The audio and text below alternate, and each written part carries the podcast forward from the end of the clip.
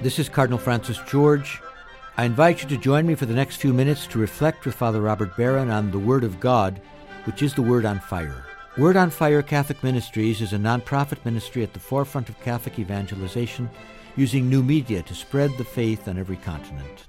Father Barron challenges us to open our hearts to the Word on Fire, which is God's word of love for each of us. If our hearts are open, the Lord can change and transform us so that we might speak with love about the one who is love. The global benefactors of Word on Fire, with the support of the Archdiocese of Chicago, now present Word on Fire. Peace be with you. Friends, the great commemoration of All Souls falls this year on a Sunday, which is a grace because it gives us the opportunity to reflect a bit more deeply on death, on eternal life, on the nature of the soul. This, of course, is a sort of death haunted time of year, isn't it? We marked Halloween just a few days ago. And today, many of us will make our way to cemeteries to visit the graves of our beloved dead. And of course, all around us, nature is dying too.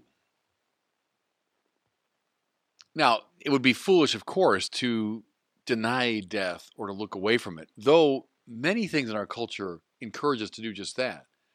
Think of that still important book called The Denial of Death, came out many years ago.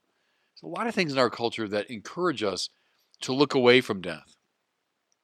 But we Christians know it's one of the most fundamental and unavoidable facts of our experience.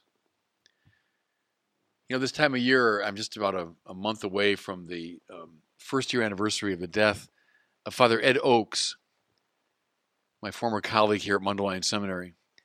Ed was one of the most lively people I've ever known. He was fiercely intelligent, a voracious reader, tireless and very gifted writer, arguer, conversationalist. He was just a live wire. I mean, the, the phrase live wire, I think, was invented to describe him. Well, dear Ed was diagnosed with inoperable pancreatic cancer just about 18 months ago and died, oh, maybe six months after his diagnosis.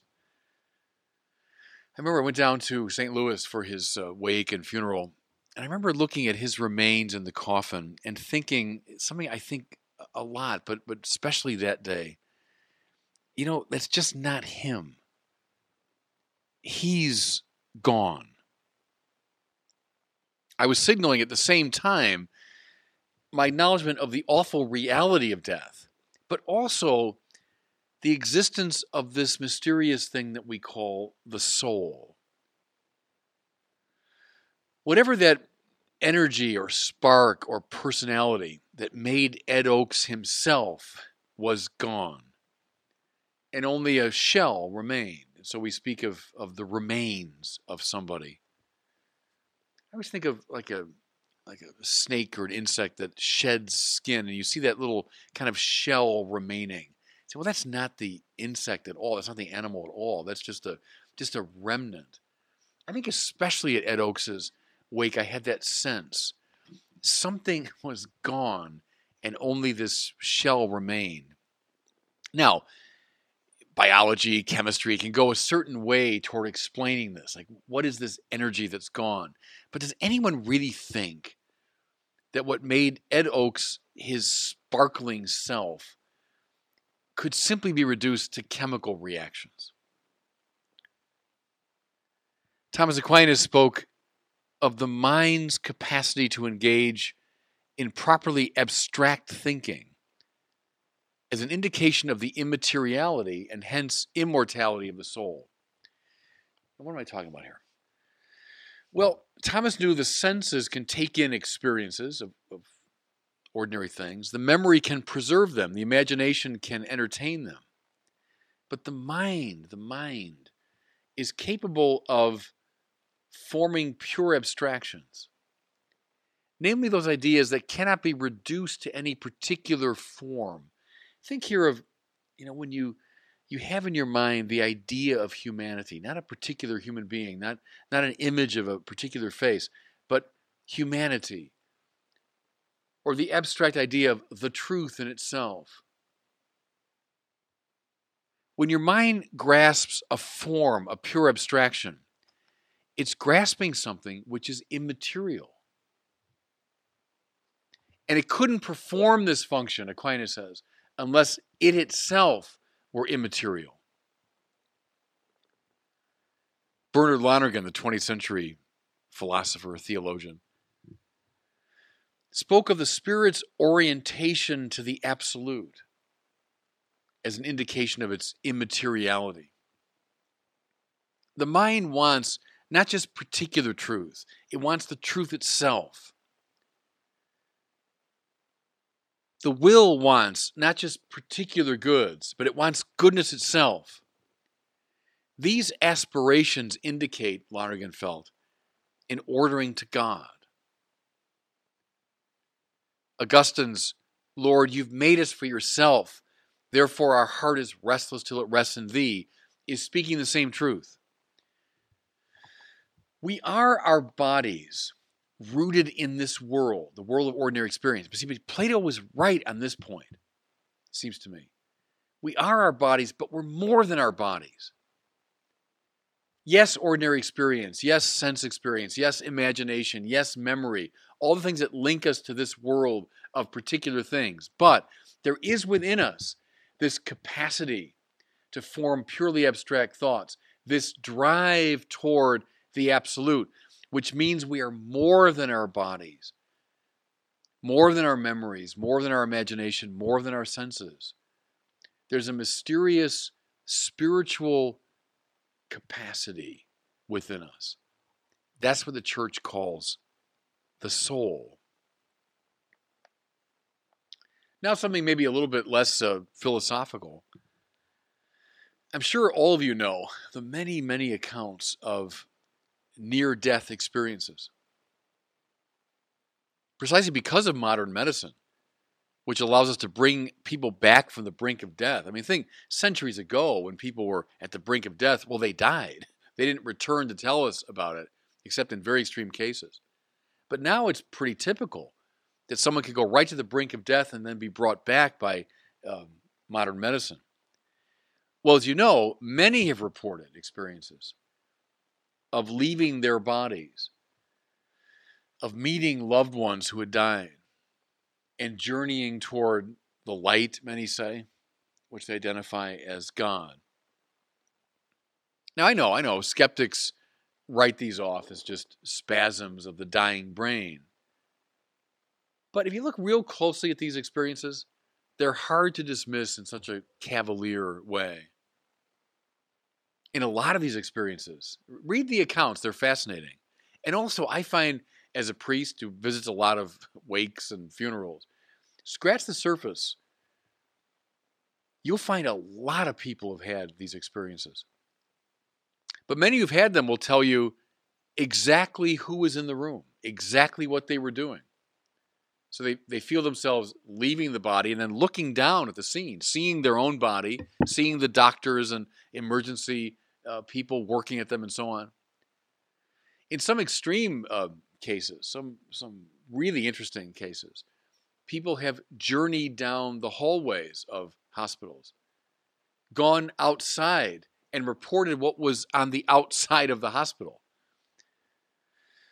And then later, it's determined that they had very accurately reported what in fact was there. How do you explain that? Oh, it's a spasm of the dying brain. I think that's a little cavalier. Are people witnessing to an experience of this mysterious reality? The soul, that in us which goes beyond mere bodiliness. Okay, now with all that in mind, let's go back to our magnificent first reading from the Book of Wisdom. And I remember when I was doing parish work full time, we read this all the time at funerals. I had this whole uh, reading memorized. Here's the way it begins The souls of the just are in the hand of God, and no torment shall touch them. This spiritual energy I've been talking about, whether you see it from Thomas Aquinas' perspective or Lonergan's or the perspective of near death experience, or just the experience of seeing the remains of a once lively person, whatever this spiritual energy is, it's breathed out, we are saying, not into nothingness, but into the hands of God, into the loving embrace of the Creator. The souls of the just are in the hand of God. How often I've had this experience when you go to a, a wake, especially of a loved one, and the reaction is, Where is he? Where is she now? This once vibrant person. What happened? Well, the answer is he or she is in the hand of God. The souls of the just are in the hand of God. He or she is preserved in the memory and through the power of God, if I can put it that way. The soul is breathed out not into non being, but into the space of God. Here's a, a puzzle people ask all the time why can't souls come back? Why aren't we visited by the dead? Well, I do think on very rare occasion we are. I think there there are these stories of encounters with people who have died, and I, I wouldn't simply write them all off as hallucinations. I think sometimes there is a certain um, experience on an event horizon. But consider this analogy; it's always helped me a little bit. A baby gestates for nine months in his mother's womb. In that enclosed space, he's comfortable, well fed, and at peace. Then comes this traumatic moment of birth, of transition into an entirely new world. Shocking. Some psychiatrists say that we've suppressed this memory. It's so, it's so overwhelming to us. But once the child is out of the womb, where does he find himself?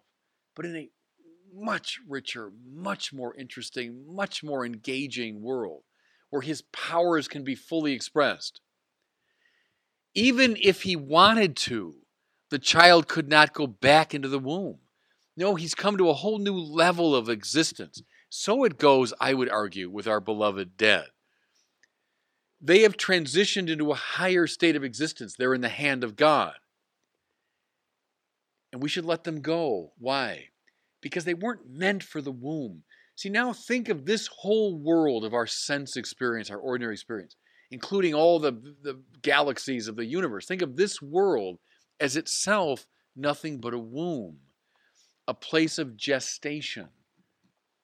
We were meant to be born out of this world into a higher one. Traumatic, yes. That's why the soul resists the leaving of the body, why death is so painful. Traumatic, yes, as ordinary birth is. But as the baby, you, you never want the baby to go back into the womb. So the souls of the just who are in the hand of God, why would we want them to come back into this restricted world? They've reached a higher place. Listen to the words of Jesus in our gospel for today. I'll close with this. Let them be kind of a point of meditation. The Lord says, Everything the Father gives me will come to me. I will not reject anyone who comes to me. Well, there's the souls of the just that are in the hand of God, who've been summoned by Christ, have come to Him. As you pray today, everybody, and I know we've all got our beloved dead in mind today on All Souls Day. As you pray for your beloved dead, take comfort in those words of the Lord. Everything the Father gives me will come to me. I will not reject anyone who comes to me. The souls of the just are in the hand of God. And God bless you. I hope you were moved today by the word on fire. I pray that together we might become a people on fire with love for God and neighbor here in Chicago and wherever these words are heard. Until we join Father Barron again next week, I'm Cardinal Francis George, and I pray that God will bless you and those you love. Friends, holiness is heroism, and we need heroic priests. That's why we partnered with Spirit Juice Studios to create a short film highlighting the demands and joys of the priesthood. Watch the entire film for free and share it with all the young men you know by visiting heroicpriesthood.com.